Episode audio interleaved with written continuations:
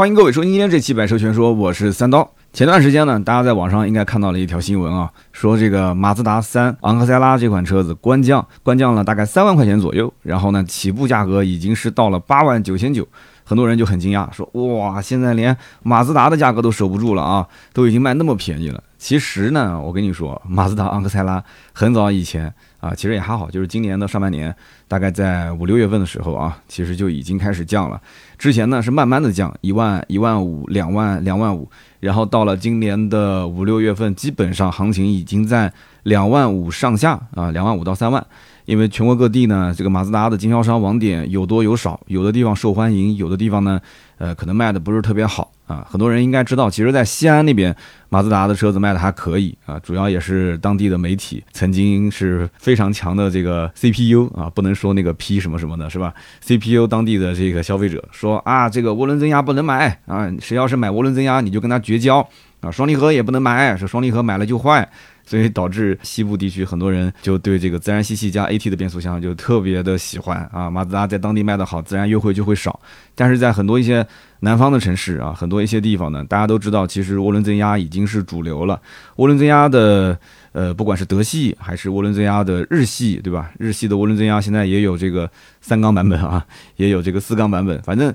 有些地方就是日系卖的好，但是呢，马自达卖的一般；有些地方就是马自达卖的不好，日系卖的也不好。但是呢，在全国极少数的地方，马自达的能见度还算是可以。所以这个品牌、这个车型，其实我个人觉得，它就算是一个小众车吧。就是大家都知道这个车型，都知道这个牌子，但是真正让你掏钱去买，还是比较难的。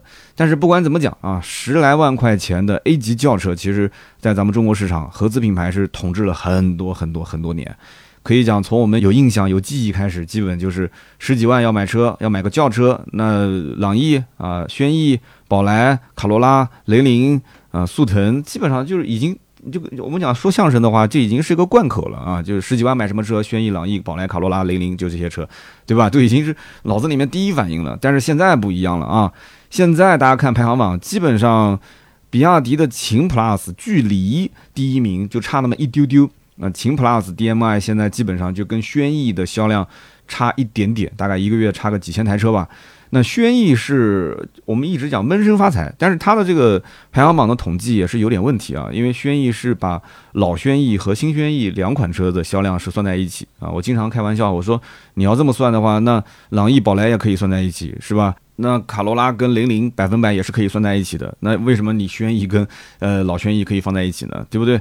但是不管怎么说啊，现在这个局势确实有很大的一些变化，而且大家对于像国产车型也开始有一些转变了。大家觉得说，哎，那我要动力，我要帅气，对吧？我可以看看 UNI-V，我可以看看引爆，我可以甚至看看 MG 七。你看这个车的级别还要再高一点，但定价定的相对比较低。那还有包括像领克零三。也有很多的粉丝，所以现在整体来讲，不管是买国产的新能源车，还是买国产的油车，有很多很多可以选的。但是呢，合资的这一股势力呢，还是不可小觑。我个人觉得啊，呃，当它的价格降到了一定程度之后。呃，应该会有一个销量的反弹啊，会有销量反弹。所以今天这期节目呢，跟大家一起来解读一下，就这个昂克赛拉啊，为什么在这个时间节点突然就降价了？而且这个降价呢，其实有些人还是觉得，是不是以前就是一直原价优惠五千、八千的卖？就现在突然降价降了三万呢？就这种情况呢，还是给大家稍微分享一下我的观点啊。这个降价到底有没有水分？是不是只是官降了，但是配置变低了，或者把它的配置做了一些调整之类的啊？跟大家来说一说。还有就是降价之后，呃，有没有可能再优惠啊？价格再低一些？那么首先说一说这次降价到底有没有猫腻呢？呃，这次降价呢，其实通过各方面的信息了解到，其实我觉得还好啊，就没有什么太多的猫腻。它不像这个。也不能说哪里有猫腻吧，就是它不像呃湖北武汉当时的那种降价是补贴，这个形式是不一样的。湖北降价的补贴不是说有猫腻啊，我就不要不要误解啊。它是补贴，但是最近你应该看到网上的一个维权视频，说这个补贴一直没到位，是吧？那么经销商说这个没到位，主要就是相关手续还没有，就是没有走下来，对吧？但是你承诺的退的这个时间点已经到了，但是很多人没拿到钱，所以就维权。它不是这样子的，不是说你先付啊，把含补贴的这个费用，比方说这个车补贴三万块钱，应该是卖到呃十二万，你先付十五万把车提走，回头再给你退三万，它不是这样的，它是直接降，就是降价。也就是说它是直接在总价里面给你扣除啊。那么其中这个一点五升的版本呢，分别降了二点六万和三万二点零升的智行版降了三万。致炫版、致雅版、至尊版降了二点七万，致耀版降了二点八万，也就是它不是全系三万啊。所以现在有很多媒体的标题是马自达昂克赛拉降三万，大家以为是哦，那我就直接指导价减三万，不是这样的啊，它是有分各种不同的配置啊，降价幅度呢还是有一点区别的。那么第二一点呢，就是现在虽然说新款官降了两点七到三万，但是你去看它的配置其实没有减啊，就是能看得见的这个配置方面是没有少的。呃，还算是货能对版啊，没有玩虚的。不过呢，这个新款的车型相关的配置是做了一些调整，什么意思呢？就是老款的1.5升有四个配置，但是现在呢，1.5升只有两个配置啊，保留了智美版跟智悦版。2.0升原来有十个配置，那现在直接砍掉了四个黑曜版，保留了普通的六个配置。那其实很简单，就是根据以往的消费者啊，哪些是受欢迎，哪些配置买的人非常少，做一个大数据的分析就可以了嘛。那黑曜版肯定是卖的不好，所以呢就把它给砍了嘛。那么原来的智锐版现在被至臻版所替代，但是呢在配置方面，新款的至臻版比老款的智锐版啊要多了倒车的车侧预警、并线辅助、LED 的日间行车灯，所以勉勉强强也算是官降增配了吧。那么第三一点呢，就是虽然说。新款最高是官降了三万，但是跟老款比，我刚刚前面说了嘛，其实老款已经有个两万多，接近三万的优惠了。我个人觉得落地价格啊，在目前就是调完价之后不优惠的情况下，这个价格其实成交价持平啊，成交价持平，并不是说你现在去买昂克赛拉就好像感觉占到了便宜啊，不是这样子的。你如果之前一直关注，你再看到这个官降的信息，其实你的理解就是。呃，无非不就是经销商的优惠变成了厂家的优惠了嘛？是吧？所以呢，反过来讲，就是之前刚买完昂克赛拉的车主看到这个信息呢，我估计他心里面也不会觉得太亏啊，所以不存在背刺这个情况。那么昂克赛拉为什么要在这个节骨眼上去降价呢？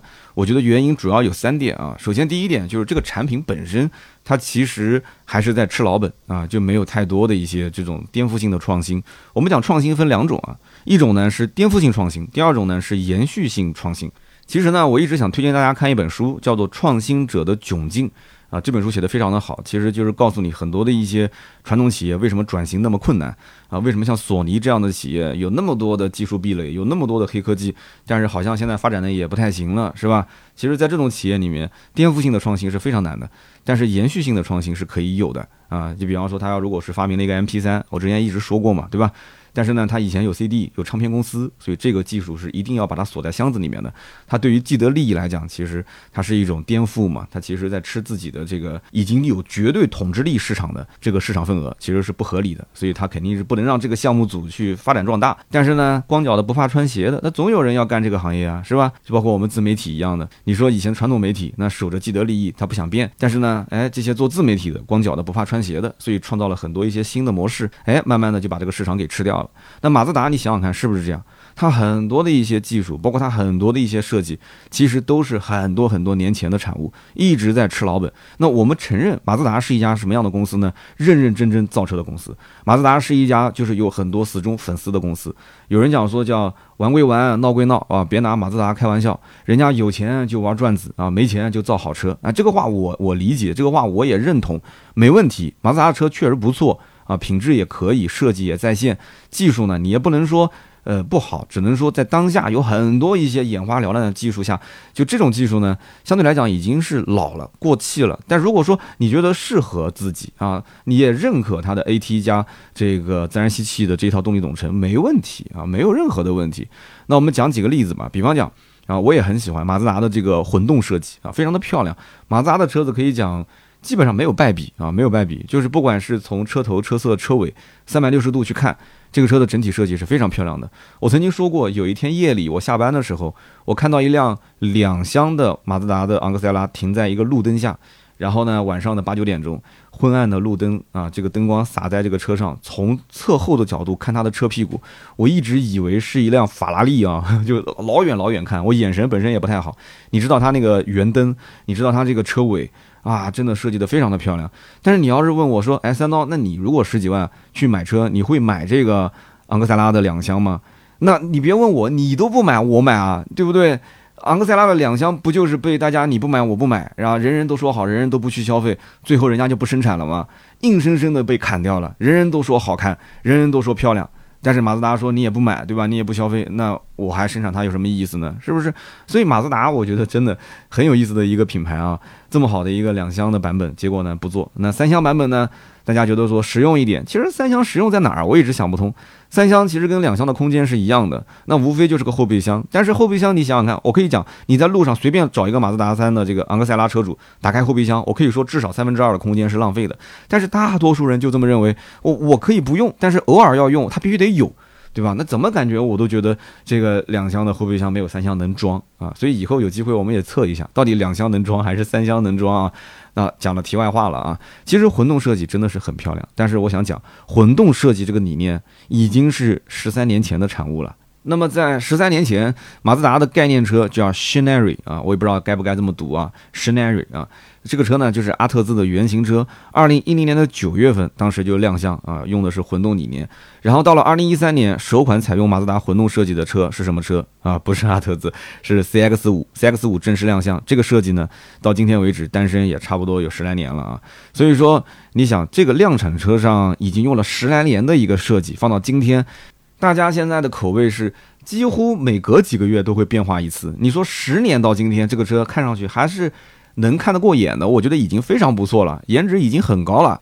但是再好看的设计，再高的颜值，你也抵不过时间的侵蚀，对吧？大众的审美其实总有疲劳的一天，你更何况已经十年了。中国十年前，我不知道大家十年前在用什么手机，在刷什么视频平台。这十年的整体的变化非常快，在中国这个市场上，所以我猜马自达迟迟不出新设计理念，大概率啊，也是因为它的这个混动设计真的是太成功了，所以有点守旧。它在这个基础上只能是做延续性创新，而不能做颠覆性的创新。那我个人觉得，其实他可能自己也认为啊，就这已经不是一个设计了，他认为这已经是马自达的一个标志，是跟马自达融为一体的。所以一般的这个设计师也不太敢改，而且据我了解，马自达确实也走了不少的设计师，对吧？曾经我也说过，长安的设计师就是以前马自达过来的嘛，是吧？那么如果说轻易的把这种经典设计推翻掉，那不仅损失一款车型的销量，很有可能它的整个品牌的决策会失败。那你说哪个领导敢担这个责任呢？是吧？所以我估计呢，也是保守起见，所以官方只能是在。混动设计的基础上推一点零版本、二点零版本啊，到今天也就是二点零版本。那么后期在这个基础上再出最多三点零、四点零，但是我觉得已经是回天无力了啊！就这个设计确实要改一改了。虽然说很漂亮，那你要知道每一个品牌、每一个车型它都有过很多次的这个经典。你像宝马的、奔驰的、奥迪的历代车型，有人喜欢之前的老款第几代、第三代、第五代、第六代，所以你不能总是停留在以前的设计上不去变，你说是不是？那么至于说，还有人讲我喜欢它的创驰蓝天技术啊，好，对，创驰蓝天技术，那你能说明白这个创驰蓝天技术到底是什么个技术吗？对吧？底盘、发动机、变速箱，那消费者其实对它的整体的感知力会更弱。在中国，你要是把整个的底盘调教，把整个的操控性当做是一个主要卖点，那这个品牌这个车型，我觉得活得不会特别好，因为大多数人他感觉不出来。你说一个消费者到 4S 店，他试驾，他能试出什么？他最多能试出，嗯，这脚油门踩下去，感觉动力蛮强的。嗯，那个车一脚油门下去，感觉有点肉。嗯，这个方向有点重，嗯，那个方向有点轻啊。这个屏幕大一点，那个屏幕小一点。呃，我要的这个加热通风座椅，这个有，那个没有啊。后排的空间什么一拳两拳，最多就是看看这些了。你跟他讲那么细腻的说驾驶的感受。乘坐的感受，这个有点太悬了，很多的消费者是感受不到的。如果说，比方说这家人是三代都开车，这孩子从他爷爷那一代就坐车，从小就看赛车文化啊，对于车有很多方面的这种深入的了解。哎，你现在跟他讲什么操控，对吧？他平时本身就看赛车，他甚至没事还下赛道。那这样的一个大的环境下。那是可以的，在中国本身都没有赛车文化，玩玩什么改装的这些，对吧？就一小批人，而且真正玩改装的人也没什么人去买马自达，因为马自达没有什么改装的潜力，所以就很尴尬，就这个车就卡在这个点上，非常的尴尬。其实你说马自达一直坚持自然吸气加 AT 变速箱，那为什么那么固执呢？说白了，其实它就是个小厂。是小厂呢，它就没有太多的资金去研发非常非常黑科技的一些一些东西。那当然了，它也有自己的所谓的黑科技，对吧？比方说压燃技术啊，比方说这个转子技术。但是这两个东西都在市场上，它它激不起激不起水花，它掀不起风浪。对不对？所以这个小厂它做这样的一个，它明明知道市场上其实不可能有很受欢迎，它为什么要做？我曾经说过这个理念，就是马自达这个在广岛啊原子弹炸完之后重新建起来的一个工厂，它的精神就是什么呢？就是我要自己独立，我要自己生存，所以它一定要有看家本领，就别人做不了，但是我能做的。那这个本领至于在市场上能不能畅销，这个不重要。这个就是说，它有危机感。将来这个厂如果一旦要是被人要收掉了，那对不起，我手头的这个核心的技术，我的黑科技，你做不了的技术，那是我谈判的一个资本。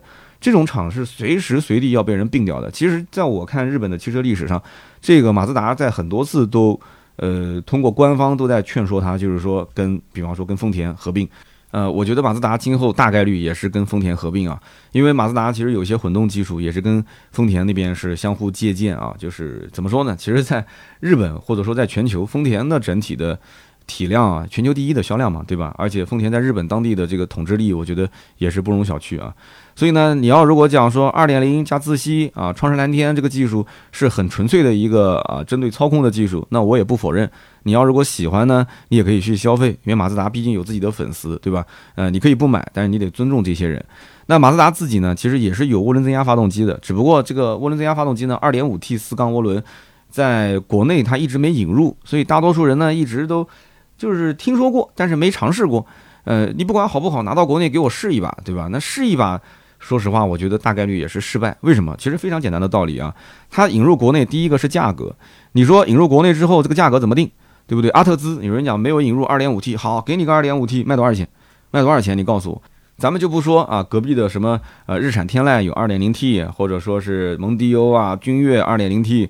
我们就讲，就拿 1.5T 去跟它对比，我就告诉你，1.5T 的跟 2.0T 的放在一起给你开，你能开出多大的差别？啊，你能看出多大差别？就是你要如果能真正对于这个排量，你有很苛刻的要求，你对于动力，不管是低速的加速还是高速的再加速，你都有非常非常苛刻的要求。那我告诉你二点五 T 百分百是会过来的。但是在中国这个市场上，你人家发现说2.0的阿特兹都有人买，那2.5人家还嫌贵，你都是这种态度，他为什么要进个2.5的这个涡轮增压的版本给你呢？对吧？卖个二十大几万，二十六七万，你会消费吗？你不会的。所以呢，马自达是绝对绝对不会把二点五 T 的技术放到中国来。这个技术呢，其实它本身也不是什么黑科技，对吧？它不像那个压燃 Selective G。如果说压燃这个技术引入国内，呃，它是为了销量吗？不是，绝对不是。它只是为了把这个科技含量拉满，只是让那些真正马自达的粉丝知道，咱是有这么个东西的啊。中国市场上，我秀秀肌肉。这个是别人没有的，它只是为了提升它的品牌含金量，仅此而已。那你说这车卖多少钱呢？它如果真的要是冲销量的话，那你就平替好了，对吧？你就所有的昂克赛拉，咱不用二点零了，咱不用一点五升了，我就叫压燃跟自然吸气一个价，哎，那绝对拉满，这个车销量绝对，我不敢讲爆，绝对是，呃，翻一倍、翻两倍应该问题不大，对吧？你说翻十倍有点夸张了啊，就一个月像现在卖两千台嘛，对吧？卖个四千、六千啊，冲个八千嘛，我就算是冲个八千，那绝对是一线了。那马路上，我觉得昂克赛拉应该是会非常多，但他舍不得嘛，他舍不得把这个压燃技术放在国内，而且这个技术其实在国外当时刚上的时候也出了很多的问题嘛，也是不停的召回。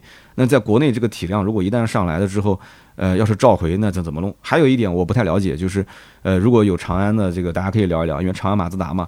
就是这个技术在国内一旦要是国产啊，一旦要是在国内的话铺开来大批量的生产，有没有可能被中国人学过去？但是我觉得中国车企也不愿意学这个东西，学它干嘛的？都已经新能源了，我还学个压燃技术，对吧？对吧？就像大家都是用这个触屏手机了，你搞一个这个翻盖手机，告诉我做的多么精致、多么的薄、多么的续航长，那有什么意义呢？是吧？所以我估计马自达可能也也不想让中国人学去这个技术。但是你想，昂克赛拉的压燃卖多少钱？十八点九九万，我的妈呀，有十八点九九万这个价格，啊，隔壁的 B 级车，你别说马自达、阿特兹了，你就是凯美瑞、雅阁、天籁、帕萨特、迈腾，什么车不能买？为什么一定要买压燃的昂克赛拉？我也想问问我们听友里面有没有人买这个？如果真的有的话，我佩服啊，我真的我佩服，我要向你鞠个躬啊，真的太太厉害了，你绝对是马自达的粉丝啊，而且家里可能不差钱。二十万上下买一个压燃，可能销售都会特别佩服你啊！展厅没有车，库存没有车，你可能还要订很久，订了很久才能把这车订到，还要花个二十来万。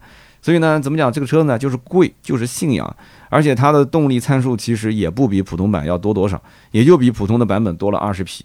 仅此而已，也就这么回事。但是贵了十万块钱，十万块钱买二十匹啊！我的妈呀，你去买二十匹马，我估计二十匹马能买回来吗？我我不知道马是什么行情啊，二十匹嘛，就二十匹马嘛。那图什么？我不知道，但是我觉得肯定是信仰，这个人一定是喜欢马自达的。然后还有人讲说，那马自达还有那个 GVC 加速度矢量控制系统啊，对，这是个好东西啊。这个虽然是通过软件啊，没什么成本，软件算法，当你入弯出弯的时候，人在车内的整体的这个晃动会更小。呃，操控更稳定嘛？啊，这是个好东西，绝对好东西。但是这个东西呢，你说这个技术有和没有？哎，你能开得出差别吗？还是那句话，就是驾乘感知的这个差距能有多少？如果说非常明显，你比方说隔壁的卡罗拉雷凌啊，转弯的时候那人都快晃出去了啊，驾乘感受非常差。结果你马自达有这么一个 GVC 加速度矢量控制系统，然后你完美的解决了客户的痛点，哎，也可以。那你就是叫不试驾不卖车，你就搞个噱头呗。之前吉利那个不是也做了这么一个营销嘛，就是不试驾我不卖，那可以啊。马自达你也不试驾不卖，然后你就针对这些畅销车，什么轩逸啊、卡罗拉、雷凌啊、朗逸啊，你就针对它去打。就是如果有明显的感知，那我觉得消费者也是愿愿意买单。但是很显然，它没有那么大的差距嘛，对吧？那么我们再讲，就是在这个级别当中啊，其实竞争已经是非常非常激烈了。为什么？因为在中国这个市场上，绝大多数的家庭如果是买第一辆车啊，甚至在增购的过程当中，家里面的车子基本预算都在十万上下，所以十万上下的轿车是很多消费者的选择。而在很长很长一段时间内，呃，新能源没起来的时候，燃油的十来万的轿车，你第一反应是什么？燃油十万级轿车基本就是合资。因为在合资的这个品类里面呢，大家会觉得说价格相对合理啊，十几万块钱我能接受，空间也还行啊，一直在不停的加长加大，然后配置呢，哎呦勉强够用就行了，我也不追求什么太高的配置，对吧？然后燃油经济性，对吧？大家都是迷信合资，说燃油经济性更好，然后品质啊，包括保值率各方面，大家综合考虑，感觉好像卡罗拉、零零、轩逸这种车子是没什么短板的，所以很多人买这个车就觉得我把它买回来，我轻轻松松开个十年八年，然后我将来再把它卖掉啊，我还能回收不少钱。就是保值率高嘛，所以基本上在很长一段时间内，轿车销量排行榜前十名几乎就是合资轿车垄断，十之八九。我记得印象中，在很长一段时间内，也就是呃长安的逸动、吉利的帝豪这两台车勉勉强强能挤进前十，而且价格也要拉得非常低，都得在七八万、八九万，你也不能卖得贵。实际上空间啊这些都是跟合资差不多，但是就一定要比它明显看到要便宜，空间要大，配置要高，才有人买。所以以前大家对于国产是这种态度，对于合资是那种态度，对吧？但是现在好像这个局势就有些。变化了啊，那我们再讲讲，就是因为当年合资卖的好，不愁卖，所以很多的十万左右级别的合资轿车，人家根本就不跟国产卷，然后合资自己之间呢也不怎么卷，啊，给出的优惠也非常少。如果曾经买过车的都知道啊，三千、五千、六千，能过万都很少。然后怎么讲呢？就是有的还加价。你比方说这个思域，思域在很长一段时间内都在加价。其实我们今天讲昂克赛拉，其实一定一定要提到思域，他们俩之间。在客户群上来讲，重叠度还是比较高的。但是虽然讲有人占自吸和 AT，有人占这个思域的 1.5T 涡轮加上这个 CVT 变速箱，啊，各有各的喜好。但是人群其实还是蛮蛮匹配的，是同一波人群啊。那思域很长一段时间都要加价，虽然加的不多啊，三千五千，但它就是加价呀，对吧？但是时过境迁，对吧？仅仅数年时间，曾经。消费者进到 4S 店，哎呀，那个眼睛是长在头顶上的，爱理不理。为什么？好卖呀，对吧？你不要问价格，你只要问什么时候能提车，就这么简单。但是现在，哎呀，你的春天来了，消费者的春天来了，就是你以前对我爱理不理，现在那我让你高攀不起啊！合资品牌就不得不放下高高的姿态，对吧？给出了前所未有的优惠幅度。那么我告诉你，现在就是我刚刚常提到的这几款车啊，已经跌破十万，你相信吗？有人说什么车跌十万？那我们看啊，日产的轩逸指导价是十万八千六到十七万四千九，十四代轩逸新款啊，现在优惠两到三万。我印象中，呃，轩逸卖的好的应该是十二万多那个版本，如果能优惠两万多块钱的话，其实价格已经是进到十万以内了。那么经典轩逸相当于是轩逸的老款，这个价格已经能做到九万以内，就是八万多块钱就能搞定了。那么一汽丰田的卡罗拉呢，其实也很热销，对吧？卡罗拉有人讲总不可能低于十万吧，也低于十万了。卡罗拉有 1.2T 跟1.5升两个动力，市场的优惠幅度基本都在三万左右，低配车型落地基本也能控制在十万上下。记住了，是落地啊，是落地价十万上下。那如果说日系的轿车价格这两年才崩盘，那德系价格其实很早就已经是崩了啊。那么给的优惠基本都在三万上下。你比方说朗逸啊，比方说这个宝来这两款车子都是优惠在三万左右。呃，卖的好的版本基本上在十三万上下一点点，那优惠个三万，基本不就是十万左右吗？所以它的价格呢，确实指导价没怎么变啊，给人感觉还是高高在上。但是它在经销商层面已经是低头了。那么再讲本田思域，还有它的兄弟车型型格，现在的优惠也是三万上下啊，两万多块钱肯定是能做的，对吧？这个价格我觉得，那你再看看昂克赛拉，你你你觉得昂克赛拉还有什么优势吗？啊，就是你说思域在之前十一代上市刚开始的时候，甚至还要加价。十代思域当时就十一代都快要上市了，十代思域快退市的时候才优惠三五千啊，就是你买老款才优惠三五千，新款马上就要到了，展车已经在路上了。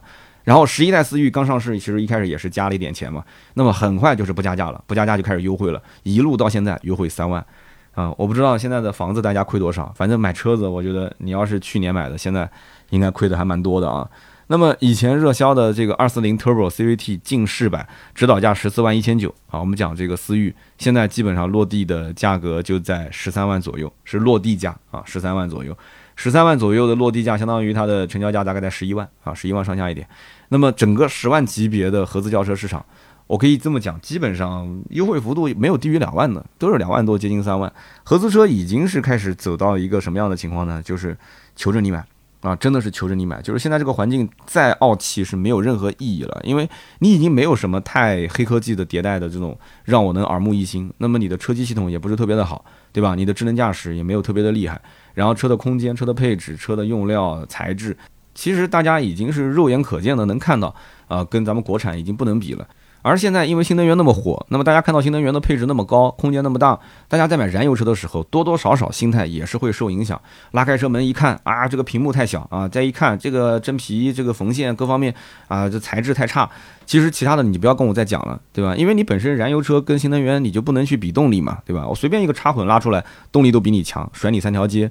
所以你说马自达的昂克赛拉现在突然降三万，真的能掀起风浪吗？我觉得倒不是。真的掀不了，因为马自达在中国还是毕竟属于小众的牌子，它的价格如果说比大众、丰田，甚至包括日产这些品牌，呃，同级别车型来讲的话，要有绝对的优势的话，那这个品牌还是能有一定的号召力。但是呢，它现在这个价格，你再看看周围的价格，它不占优势啊，就没有明显拉开优势。那么我们再讲讲国产啊，国产的 A 级轿车现在这两年真的是发展的也非常迅速啊，就可以说发力非常厉害。没办法，因为卷，你不发力，别人在发力嘛。常规的家用轿车，吉利的帝豪、帝豪 GL 啊，吉利的新锐，然后呢，艾瑞泽八啊，长安的逸动 Plus 这些车子其实卖的都还可以。那么动力强的还有，比方说引爆 R 啊，颜值高的还有 MG 七，性价比的还有长安 UNI V。那你要便宜，吉利还有缤瑞酷。啊，就感觉吉利在轿车方面，感觉这个产品线还是蛮长的，然后还包括领克、领克零三啊，这个质感、操控各方面还是有很多人认可的嘛。所以在这个价位的运动型车有很多，年轻的消费者他一定能找到适合自己的一款。但是昂克赛拉在他面前吸引力有多强？你觉得吸引力有多强？以前是看昂克赛拉的这部分人是绝对不可能碰国产车的，绝对不可能碰啊！你说的再好，再天花乱坠，我都不要。但是现在局势已经不一样了，现在你不管是比帅，还是比空间，还是比配置，还是比动力，就是各个层面，我都是三百六十度无死角的碾压你合资车。除非你是比品牌，那你对马自达的品牌有自己的信念，那那我确实也比不了。那没办法，因为品牌这个东西它需要积淀。你你偏要说这个品牌有历史、有文化、有故事。那咱国产，好像这两年确实在这方面还是有点欠缺啊。但是呢，这个所谓的品牌含金量，它到底能值多少的溢价？那大家心里面都有杆秤，差个一万左右、两万块钱嘛，那我可以消费。你差太多，那我估计就不消费了。你说是不是？那么第二一点呢，就是现如今啊，这个新能源真的已经是成了一个大趋势了。那么消费者总是感觉说买燃油车是不是早晚要被淘汰？前两天呢，我发了一条微博，呃，本田呢发了一条消息，就是说在二零二六年不在中国推新款的燃油车了。那这个话怎么理解呢？就是它不再上新款燃油。那那有人讲，那老款的燃油还继续迭代更新吗？不好说啊，不好说。这个话呢，我觉得就是分两层含义。但是整体的这个话的，我们讲听话要听音嘛。它的整体传递出来的这个声音，我觉得就是它不太想在燃油车上发力了。你也能看到嘛，本田现在的 iMMD 已经改成了 PHEV 插混了，所以毫无疑问，这就是个大的趋势。那么你再看一看这个销量排行榜啊，目前十到十五万的销量最好的是哪些轿车呢？呃，除了轩逸，轩逸是一直排第一的嘛。那么再往下，第二名就是比亚迪秦 PLUS DM-i，今年的五月份单车销量已经是到了三点二万多台，非常夸张啊。那么秦 PLUS DM-i 的冠军版上市，直接把价格拉到了九点九八万，啊，它以前卖十来万块钱，十一点九八或者是十二点九八，那个时候合资车其实不 care，无所谓，因为你价格跟我没拉开。但是九点九八的插混啊，啊，合资车这个时候已经坐不住了。所以你看，合资的产品降价，其实就是从秦 PLUS DM-i 的冠军版上了之后，这个价格可以说真的是非常非常的凶狠啊，抢了很多的合资车的销量。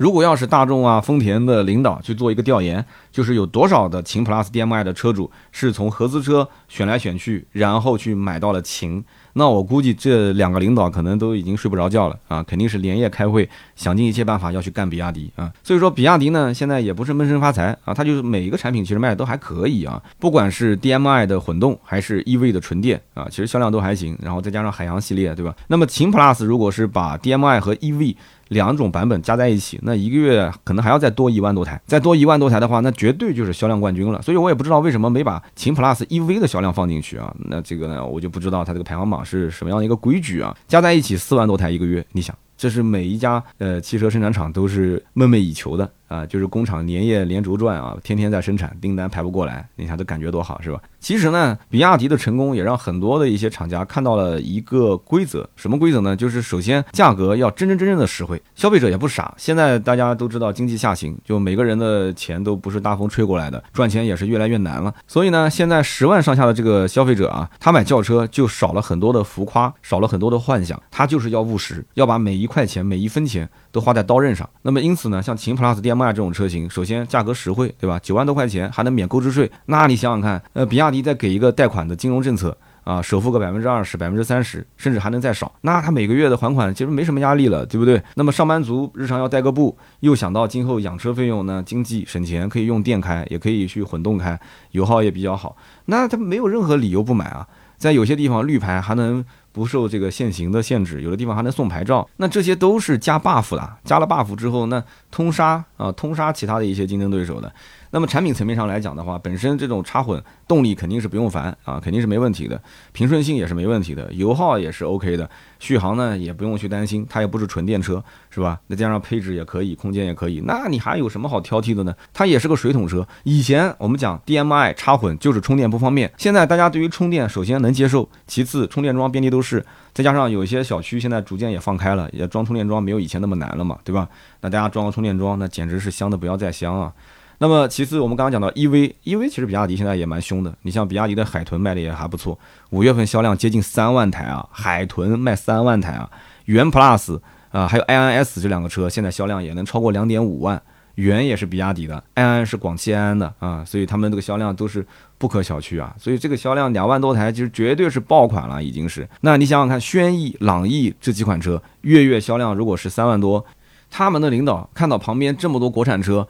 啊，势如破竹啊，就月月增长，已经是把自己都开始围剿了。他们什么感觉？而且我再告诉你一个更夸张的，卡罗拉、雷凌、宝来这些车都没有挤进前十名啊。所以这个排行榜真的，我们回头图文给你晒出来，你会觉得很惊讶。就这个已经变天了啊，在十来万这个级别的轿车市场已经是变天了。所以如今你讲昂克赛拉它不降价，它不去对外宣布我官降。它合理吗？不合理啊！那你永远就是做一个小众。它现在降价，其实就已经开始对于销量妥协了嘛。说白了，它已开始追求销量了嘛。以前都是说什么我们不降价，我们不去卷价格，是不是？马自达的领导是不是说过这个话啊？我们的车子要卖给懂车的人，卖给粉丝啊！领导都说过这样的话。现在呢，什么粉丝不粉丝，只有卖不出去的价格，没有卖不出去的车，就那么简单。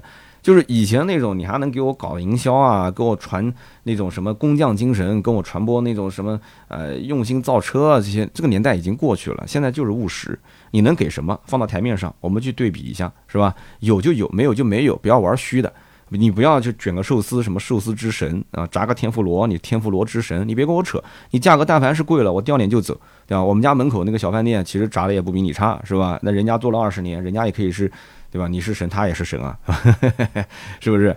所以呢，现在不降价，真的是要被新能源这个时代所遗弃啦。所以马自达是一定要降的。那我们讲说，那跟竞品怎么选呢？其实你打开销量排行榜，你会发现最近半年的紧凑型 A 级车的销量，昂克赛拉十名肯定是排不进去嘛。那二十名能排吗？二十名也排不进去。我跟你说，三十名三十名也没有它的身影，四十四十也排不进去。我跟你说，你一直看到四十二名，基本上才能看到它。我查了一下昂克赛拉最近这一年的数据，从二零二二年的十二月份到二零二三年的五月份，也就是将近半年的时间，昂克赛拉卖了多少台车？一共才卖了一万四千六百台，也就是差不多一个月两百多台车吧。那这个数据是什么概念呢？就是跟比亚迪秦 PLUS DM-i 比的话，两周的销量，两个星期，十四天，十四天卖昂克赛拉半年的销量，就那么简单啊。那么有人可能会讲说，马自达可能昂克赛拉卖的不太好，但是其他车卖的好。其他车，其他还有什么车？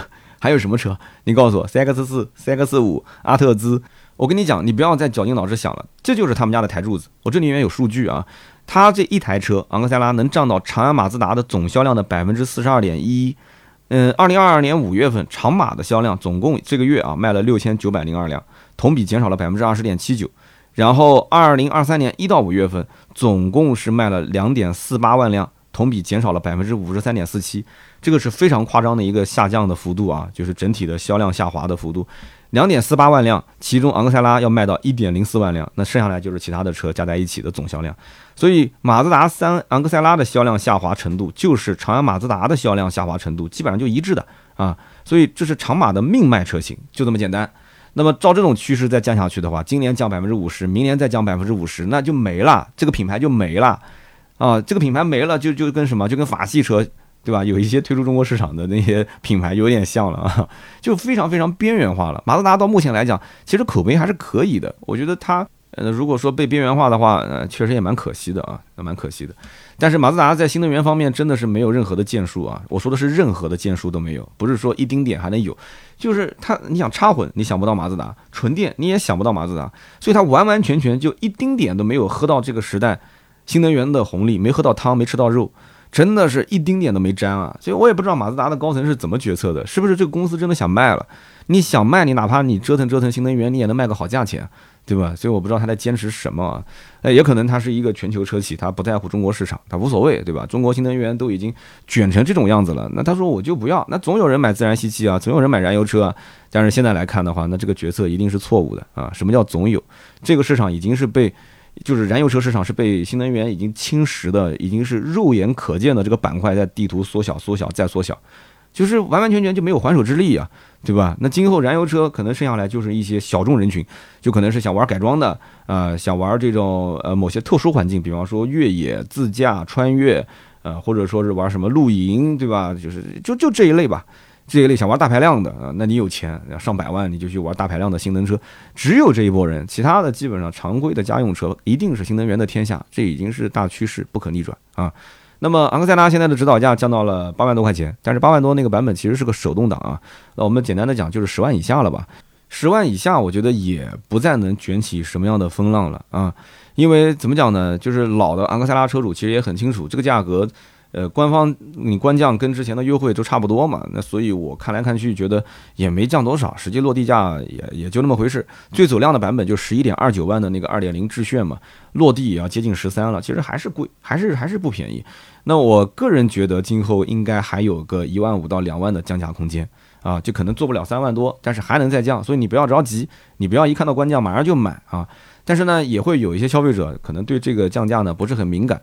你比方说买朗逸的、轩逸的、卡罗拉的、雷凌的、速腾的、宝来的，那这一波人群，我觉得对于马自达的这个品牌，可能觉得还是有一点过于年轻啊，不够稳重啊，或者说在单位里面开感觉不太合适。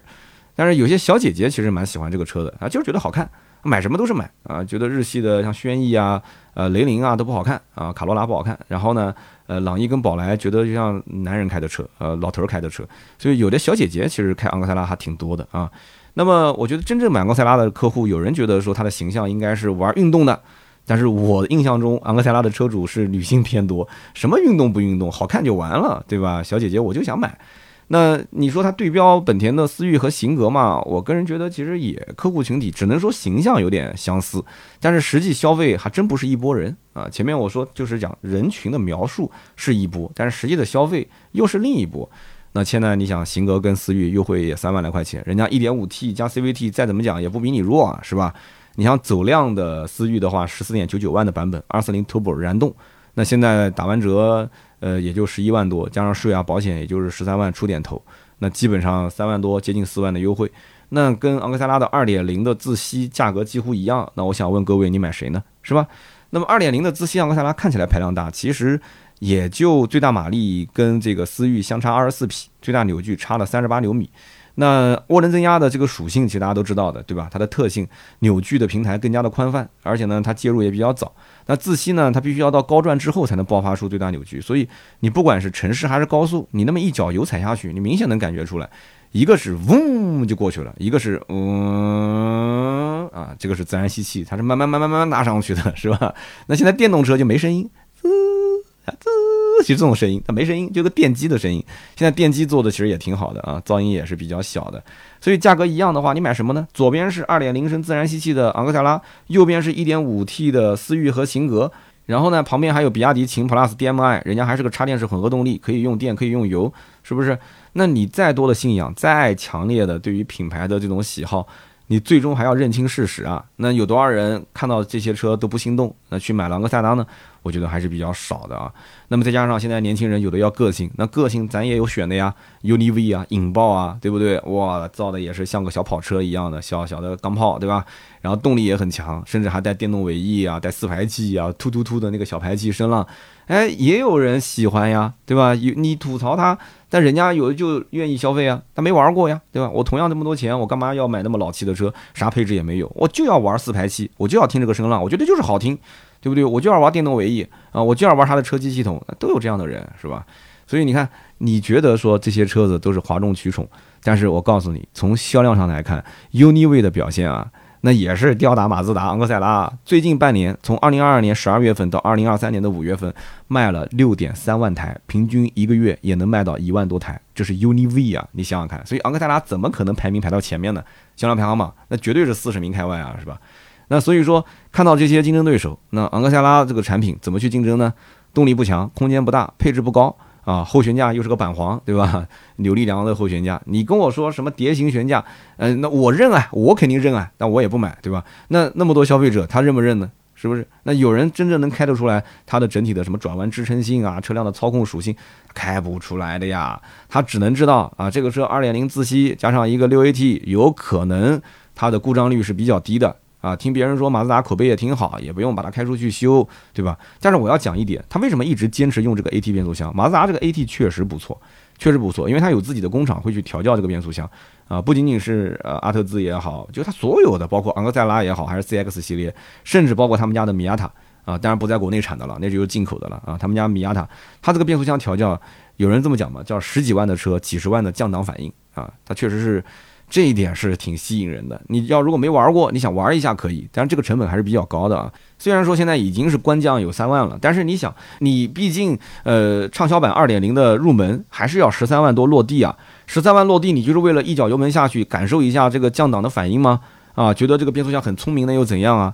他聪明，他又不是你孩子，说聪明将来能考一个重点初中、重点高中，上个九八五、二幺幺，然后将来给你养老，这车又不可能给你养老，对吧？你只是爽一下，他这个爽一下付出的代价还真的不小，是吧？所以我提醒大家啊，就是这个呢，怎么讲呢？我们也不是说马自达的这个配置低到什么程度，你觉得够用是 OK 的。我们也不说它内饰有多简陋，那有人觉得马自达内饰其实也挺好的，其实我也觉得它内饰设计的挺好的，用料还算扎实啊。那这些你都能接受，你觉得够用就好。这台车的颜值你特别喜欢，你就要买个自吸加 AT，那这车还真的挺适合你啊。那我们最后说一说这个配置该怎么选啊？呃，现在呢降完价之后一共有八款配置，一点五升呢有两款，二点零升有六款。我先说一个大前提啊，就是但凡你的预算不是捉襟见肘，或者说你是个小姐姐啊，你对于动力没有任何的要求，那你就买个一点五升可以。但凡你有那么一丢丢对于驾驶操控的要求的话，一定一定是要买二点零升啊！马自达其实底子还是挺好的，动力上呢，哎，就是反正也就那么回事了。二点零其实也没有什么太厉害的动力，上二点零吧。你听我一句劝，二点零怎么买呢？其实很简单，就买那个次低配致炫版就可以了啊！现在降完价之后，十一点二九万，十一点二九万的这个版本呢，比最低配的二点零呢多了一个二幺五十八寸的轮圈。然后呢，定速巡航也有了。你想，最低配连定速巡航都没有。然后无钥匙进入有了，真皮方向盘、换挡拨片、双区恒温空调都有了。那么这些配置其实都是能增加你对于不管是驾驶还是舒适度的啊，包括安全性，它都是有提升。那么这些提升，你仅仅就花了一万块钱，对吧？那有人讲说，我就差这一万，那我就要买低配。好啊，那你买低配呗。低配没有天窗，没有定速巡航，方向盘是塑料的，座椅是织物的，空调是手动的。来，我问你。就这个配置放在二零二三年，你能接受吗？就这个配置，你至少你也花了十二万啊！你十二万你买这个，你你能接受吗？你肯定是不能接受的，对吧？打完折的价格是九万九千九嘛，九万九千九，你再加上税、加上保险这些东西，差不多为十一万多嘛，接近十二万，你不会买的嘛，所以一定是买二点零的次低配，记住了啊，致炫版十一点二九万，其他版本就不用看了。那行啊，今天呢，咱们昂克赛拉就聊那么多啊，也想听听大家的一些见解啊。对于这个车呢，我相信很多人非常熟悉，而且我也知道，在我们的听友当中啊。呃，很多朋友也是开这个车的。你现在看到昂克赛拉降价降那么多，你是什么感受啊？就本来是想以后挺保值的，把它卖出去的，结果发现，哎呀，心都碎了。现在都降到那么低了。我跟你这么讲，你不管是开一点五还是开二点零，你到二手车市场上找这个车贩子去估价，车贩子从今天开始一定是按照这个价格来估的。他会告诉你啊，你这个车是二点零的是吧？哎呦，二点零的也就是九万多块钱，就是新车啊，新车才卖九万多块钱。对吧？那我给你估嘛，你的车都开了三年了，开了四年了，那就根本不值钱了。他一看你的车是一点五的，哎呦，一点五你就八万多块钱。你说不对，那个一点五的八万多块钱是手动的，我这是自动的。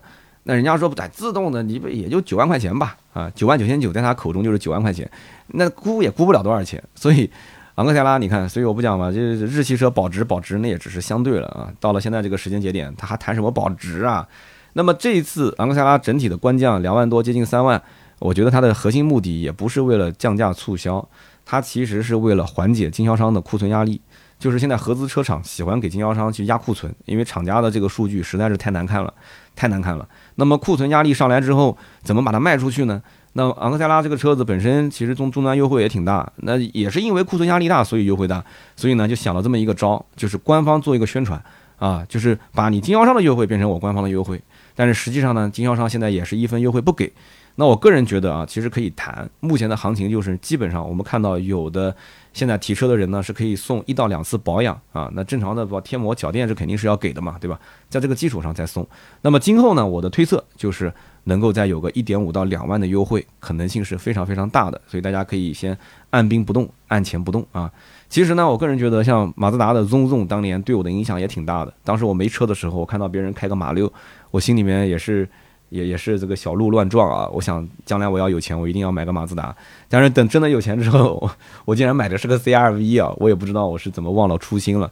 然后在后面换车就跟马自达无缘了，啊呃，就买了奔驰，买了威马，现在买了阿维塔，是吧？但是我想有朝一日的话啊，当媳妇儿。怎么说呢？就对我这个买车没那么多苛刻要求，对吧？当我自己也有更多的一些停车位，对吧？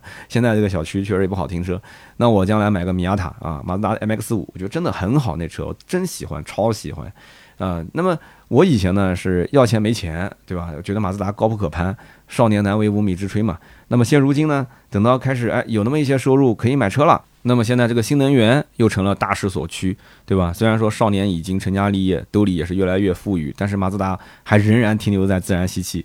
当年那个造型，那真的是非常犀利，但是现在来看的话，那真的是平平无奇啊。所以你现在如果说啊，对它这个优惠你很感兴趣，你想买马自达，我也想问你一句：你心中还是个少年？那你现在多少岁了？你是不是已经变成大叔了？马自达这个品牌，它当然是可以幡然醒悟。他说：“哎呀，我现在要销量，我可以去官降。”但是当你突然转身发现啊，马自达我能买得起的时候，你再照照镜子，看看自己的年龄，再看看你现在手上开的车，你你就是喜欢它，你还会再买它吗？所以这也是我今天想表达的，其实非常非常遗憾。你别说塞车了，你现在马自达，我估计真的没人买的话，那这个新车连上路的资格都没有。虽然说最近这个营销手段非常多啊，什么世纪大和解是吧？去炒作那个 CX 五零，就感觉现在马自达好像越来越接地气了啊，现在可以整活了，开始玩梗了。但是我觉得还是来晚了啊，而且来晚了不是一丢丢，来晚了很多年很多年。好的，今天就聊那么多吧。大家呢一起在节目的评论区来交流交流，说一说马自达。那么我们也恳请大家啊，因为上期节目大家一听也知道，这是我们喜马拉雅真的是这么多这么多这么多年来啊，真是很少很少接到的商业。上一期的理想啊，大家也听出来是植入进去的这个商业，对吧？但是整体来讲，其实我觉得说的还是非常非常公正客观的。评论区呢，很多兄弟也挺支持我的。我希望没有留言的多多帮我留留言，然后帮我把那些好的留言点点赞，把它顶上去。各位老铁，就看你们的了啊！咱们是个免费的节目，其实就是靠金主爸爸能够多多支持，对吧？也没想到说这么多年来，哎，理想突然来支持了一下我啊，真的非常开心啊！那么理想呢，这个产品确实也不错，现在卖的好嘛，因为我是销售嘛，我就支持销售卖的好的。那有人讲你以前说理想不好，再跟你说一遍，我其实以前一直是说增程式，增程式这个技术，它是一个过渡的技术。对吧？我一直在说的是这个点，但是产品它后来哎证明成功了，定义确实不错，现在又开始做这个周销量排行榜，然后一直在去硬怼啊，这种感觉还是非常好的，对吧？作为一个男生啊，作为一个比较热血的青年。你就把我当青年吧，啊，我知道你要说中年啊，青中年，那我挺喜欢这种，就是看大家在博弈的这个过程。虽然我也不知道，就是说他是不是以后能一直做常胜将军，但是至少在当下啊，我出了这一期内容，在目前这个大环境里面，大家可以去听一听，我觉得是对很多人买车也会有启发的啊。那么希望没有留言的上一期节目呢，给我多多留言，支持支持关于我的小小的这一点点商业，好吧？免费的节目需要你的支持，感谢。那么也别忘了，就是节目下方呢，给我多多投投月票，在播放页面的右下角点击投送月票送给我，这样我的节目的曝光量会更大。感谢，非常感谢各位。那么更多的原创内容呢，大家可以关注哔哩哔哩，每周五会更新一期长视频，别人研究车，而我研究你啊，大家可以去多多关注订阅一下我的这个账号，然后我的抖音三刀砍车。有人讲三刀砍车的广告太多了，哎呀，也就是当时那么一阵子啊。三刀砍车现在基本上我们接的这个商单已经是开始变少了啊，所以我日常更新会越来越多，大家呢就多多看看，多多点点赞，多多评评论啊。如果没关注的关注一下，还有就是我的新浪微博“百车全说三刀”以及我们的公众号“百车全说”，想要进群呢就关注我们的公众号就可以了。好的，今天这期节目就到这里，我们下周三接着聊。下一周呢，我是在新疆啊，我是从乌鲁木齐要开到克拉玛依。